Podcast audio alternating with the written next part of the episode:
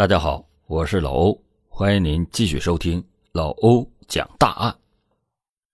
二零一零年五月十九日的十点钟左右，在河南省新密市城边一座叫做清平山的山间小路上，当地的一位居民发现了一个躺在地上的年轻女子，浑身都是血，随身所带的物品也散落一地。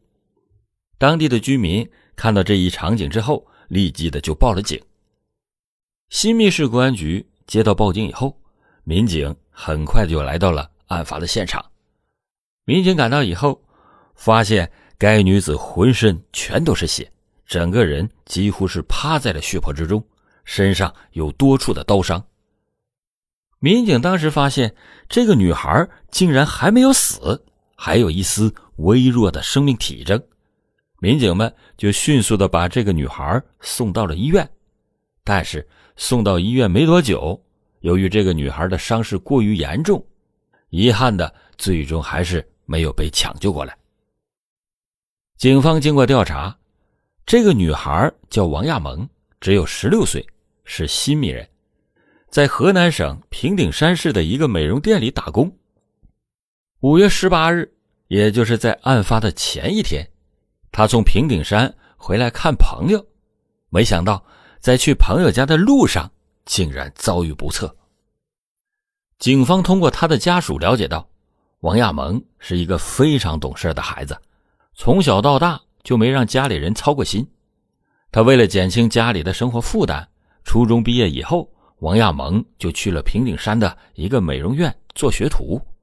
他对家人说：“等他学成了之后，他要回来自己开个店。”懂事的他还说：“等他开店了。”首先要把奶奶的白头发给染黑了。可是万万也没有想到，刚刚回西密市一天，王亚萌就丢了性命，这让他的奶奶怎么也不敢相信。每当拿起孙女的照片，奶奶都是老泪纵横。多好的孙女，长得又时尚又漂亮，连邻居们知道以后都感到十分的惋惜。那么，这个王亚萌。到底是为何被害？是仇杀还是另有他因呢？欢迎您继续收听老欧讲大案。警方通过对他家庭以及周围邻居的走访发现，王亚萌这个小女孩为人善良，从来不与人争执，社会关系也特别的简单，也不会与人结仇。民警于是就排除了仇杀这一可能。之后。警方通过法医对王亚萌的尸检报告，也排除了他受到性侵害的这一可能。最终，民警又重新从案发的现场入手寻找线索。从现场遗留下来的挎包和钱包中发现，挎包是被翻过的，耳机、化妆品都在，但是没有找到手机，而钱包里只剩下几块钱，大额面值的钱一张也没有。民警就据此判断，这应该是一起抢劫杀人案。虽然民警对案件的起因做出了判断，但是在现场没有发现任何有价值的线索，甚至连指纹和脚印都没有找到。一时间，整个案件的所有线索似乎就此中断。难道这个凶手是一个有着反侦查能力的惯犯？欢迎您继续收听老欧讲大案。当时女孩被害的地方地处偏僻，民警通过大量的走访调查，并没有发现任何目击证人，即使调了周围的摄像头，也没有发现任何的线索。此时，对于本案唯一的线索，全部就集中到了女孩临终前含含糊糊说的四个字上面。在民警把女孩紧急的送往医院的时候，女孩含含糊糊的跟民警说了四个字：“四个孩儿。”民警从这一线索判断，女孩的四字遗言可能就是下一步破案的方向，并且认为这很可能是一个团伙作案。民警随即对这一线索进行了调查，他们走访了大量的当地居民，案发当天是否看到。四个孩儿出现在周围，但是遗憾的是，经过民警的大量走访，并没有找到关于四个孩儿的任何线索。随即，警方又对案发地附近所有监控里的二百多个小时录像内容再次的复盘，试图从中找到有效的线索。民警们反反复复、一秒一秒的看，不放过任何一个细节，但最终也没有找出关于四个孩儿的任何线索。随后，警方又根据四个孩儿上山可能乘坐交通工具为判断。再次对案发前后的所有监控录像进行了仔细的观看。这次观看录像，终于发现了一个重要的线索：一辆灰色的面包车进入了民警的视线当中。这辆灰色的面包车在案发前上了山，在案发后又下了山，具有重大的嫌疑。莫非四个孩儿就是坐在这辆面包车上吗？民警们的情绪一下子从低落转为了兴奋，接下来的时间就是全力的找到这辆灰色的面包车。但是，找到了这辆面包车之后，民警们的情绪又随之转为了低落。原来，当天这辆面包车只是到附近的学校去接人了，接完人之后急急忙忙的回家了，根本就不存在作案的时间。这好不容易找到的线索，就这样又被迫中断了。距离女孩被害已经过去半个多月的时间，案情却没有一点点的进展。家属着急，当地的百姓也着急，公安干警们更着急。为了破案，民警们死死地盯住监控录像，没日没夜地寻找着有效的线索。每一辆车，每一个人，每一个交通路口。都不放过一丝一毫。果然，功夫不负有心人，民警们终于在监控录像里边又发现了一条非常重要的线索。屏幕上的一个黑点儿引起了民警们的注意。这个黑点在屏幕上几乎看不到，但还是被老刑警们给看到了。通过放大镜查看，屏幕里远处的这个黑点就是被害人王亚萌。通过录像，民警们发现，在案发前，王亚萌坐上了一辆绿色的出租车，然后赶往事发地。在民警们看来，一条重大的线索再次出现。他们判断，找到这辆绿色的出租车，可能就是侦破此案的重要突破口。民警们甚至大胆的推断，王亚萌会不会就是在出租车上被害？然后又被带到案发地的呢？如今一切只有找到那辆绿色的出租车，案情才能见分晓。很快，警方就找到了这辆绿色的出租车。据出租车司机反映，当天他确实拉了一个女孩，但是因为路不好走，司机并没有上山，而是到山脚下就让女孩下车了。出租车司机还说。当时他离开的时候，并没有发现什么可疑的人在现场附近，这样出租车司机的嫌疑也被排除了。民警们好不容易找到的线索也就再次的中断。距离案发已经一个多月了，多条被认为有价值的线索都被一一的排除了，连监控录像也不知道被翻看了一共多少遍。案情一波三折。民警们的情绪从低落到高潮，再从高潮到低落，但是案情始终没有任何的进展。那么，女孩临终遗言说的那四个字到底是什么呢？辛辛苦苦一个多月，没有找到任何的突破口，一切都还是在原地踏步。此时，家属的情绪也是相当的激动，他们认为，如果警察破不了案，他们就自己找人解决。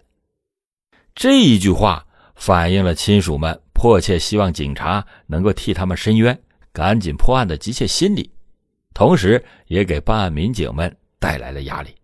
一个多月的时间，案情竟然没有一点点的进展，让他们也感觉到很窝囊。难道原先的侦破方向是错的吗？此时，民警们决定再一次从女孩的临终遗言入手，重新的梳理案情。因为女孩的临终遗言肯定是在告诉大家凶手的一些信息，这一点非常重要。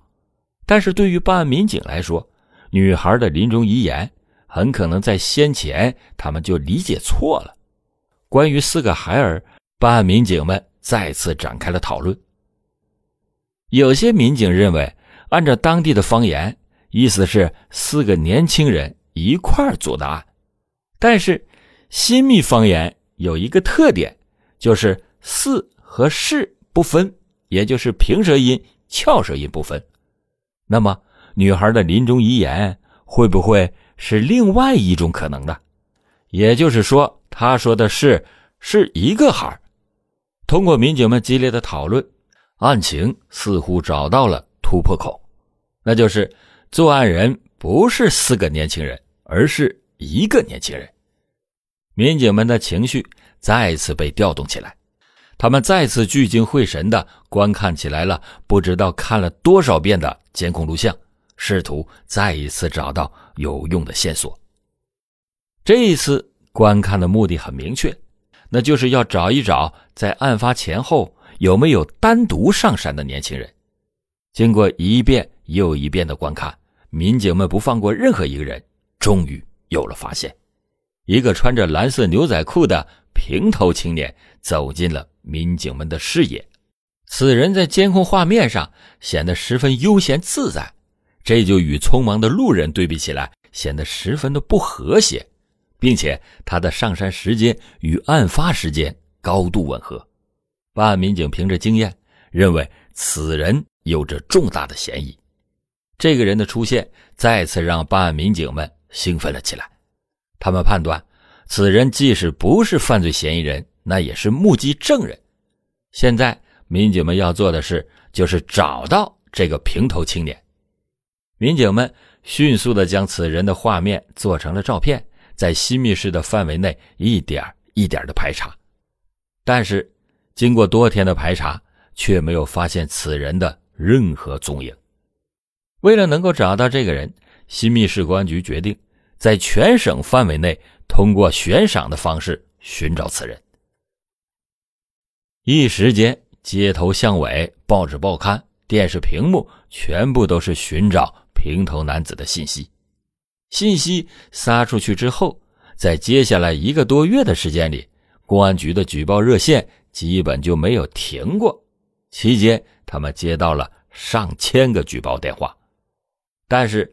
经过民警的排查和分别，所有的举报信息全部被排除掉，似乎一切线索又将中断。三个多月的时间，难道努力又将白费？而就在这时，警方又接到了一个举报电话，举报中反映这个平头男孩很像家住郑州的一个人。这条信息让办案民警非常的重视。他们抱着不放过任何一条线索的思想，紧急的来到了郑州市。那么这次的结果又将如何呢？欢迎您继续收听老欧讲答案。当侦查员拿着相片来到了郑州这名男子的家以后，他的父母第一句话就迅速的让民警们兴奋了起来。他们父母看到照片以后，不解的问民警：“怎么会有他儿子的相片？”侦查员知道辛苦了这么长时间，终于找到人了。侦查员通过了解知道，这个平头男子名叫小恒，二十六岁，没有正式的工作。虽然他在事业上并没有给父母争多少光，但是父母对他却是非常的好。他七岁的时候，母亲去世，他的父亲再婚，而继母对小恒也是非常的好，将他视如己出。为了好好的抚养他，就没有再要孩子。为了让他早点能够结婚，父母两个人还筹借了八万元给他盖了房子。为了激励他上进，继母还花了几个月的时间给他绣了“奋斗”二字，挂在了他的房间里边。对于自己都不争气，也让他对父母深感内疚。他成天想的是如何快速的弄了一大笔钱。并以此来报答父母。他一直不在家，父母也不知道他去哪儿了。之后，民警们就开始查找小恒的去处，最后在开封的一家网吧里找到了他。而当警察出现在他面前的时候，他随即就说出了一句话，而这句话让辛苦了这么长时间办案民警们知道，案子破了。他主动的问民警：“那个女孩有事没有？”那么事情的原委到底是怎样的呢？小恒从郑州来到西密之后，目的很明确，那就是为了抢一笔钱。二零一一年五月十九日的当天，他漫无目的的在街上游荡，来到清平山的时候，正好看见打车来的王亚蒙，下车以后独自在山间小路上走着，于是便在王亚蒙的身后尾随。看着四下无人，随即拿出了匕首，掐住了王亚蒙的脖子。据小恒交代，刚开始的时候，他并没有想杀他，就是为了抢钱。但是王亚蒙使劲的挣扎，并且大声的呼喊，这一下刺激了小恒。在慌乱之下，他连捅了王亚蒙数刀，并且抢走了五十块钱，然后仓皇的逃离现场。一个普通人在所难免。会经历坎坷，但正如小恒的继母给他绣的十字绣“奋斗”一样，如果他坚持奋斗，努力拼搏，他的日子即使不会大富大贵，但也会有一个安安稳稳的家，其乐融融的过完一生。但是为了五十块钱，他必将受到法律的严厉制裁。王亚蒙的生命终结在了十六岁，而十六岁正是一个人美好年华刚刚开始的时候。而他的大好年华却在此时戛然而止。其实，王亚蒙本可以不死。据小恒交代，当时的王亚蒙已经发现有人在跟踪他，并且两个人前后只有三四米的距离，但是他却没有任何的警觉，也没有拔腿就跑，而是继续不慌不忙地往前走。而据当时民警通过现场勘查发现。就在案发现场不远的地方，还有一户人家，他也没有去求救，直到嫌疑人追上了，用刀架住了他的脖子。如果此时的王亚蒙有一点防范意识，发现有人跟踪他的时候撒腿就跑，或者是去敲一下旁边那户人家的门，假装去借点水，或者是假装聊点什么，也不至于最终丢掉了性命。所以老欧今天讲的这起案子。给所有的家庭反映出的第一个警示，那就是对于孩子来说，家长要从小教给孩子防范意识和防范技能。当然，也可能有人会说了，如果从小就给孩子灌输这些防范意识，会不会就让孩子从小对这个社会、对这个社会上的人充满戒备心理，从而让孩子从小就蒙上了一种对社会不信任的阴影呢？其实，家长们还要从这两个方面考虑。首先，我们从不让孩子去接触这些所谓的负面教育，就让他在善良和谐的环境里生长。但是，如果要是有一天孩子遇到了威胁生命的时刻，他是没有任何的防范意识以及防范技能的。这个时候，孩子表现出来的肯定是恐惧和慌张，就像老欧今天讲的案子中王亚蒙一样。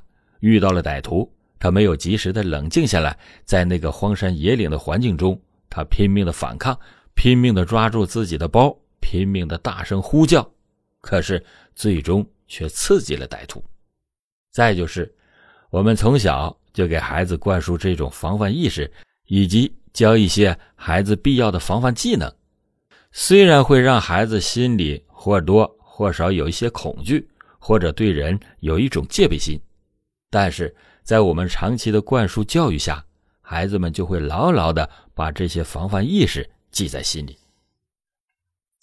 在这种情况下，遇到危险的时候，这种防范意识会迅速的被激发出来，从而最大限度的降低孩子的危险。以上这两种情况，作为家长，你会选择哪一个呢？欢迎您在评论区留下您的看法。所以，对于家长来说，从小给孩子们灌输一些防范意识和教给孩子一些防范技能，那是非常有必要的。所以老欧就觉得，对于家长来说，从小就给孩子灌输一些防范意识和教给孩子一些防范技能是非常有必要的。孩子不可能永远跟着父母，他总有要独自生活的那一天。而父母从小教给孩子的这些防范意识，就是父母不在身边的时候保护孩子的最好盾牌。好了，感谢您今天收听老欧讲大案。老欧讲大案，警示迷途者，唤醒梦中人。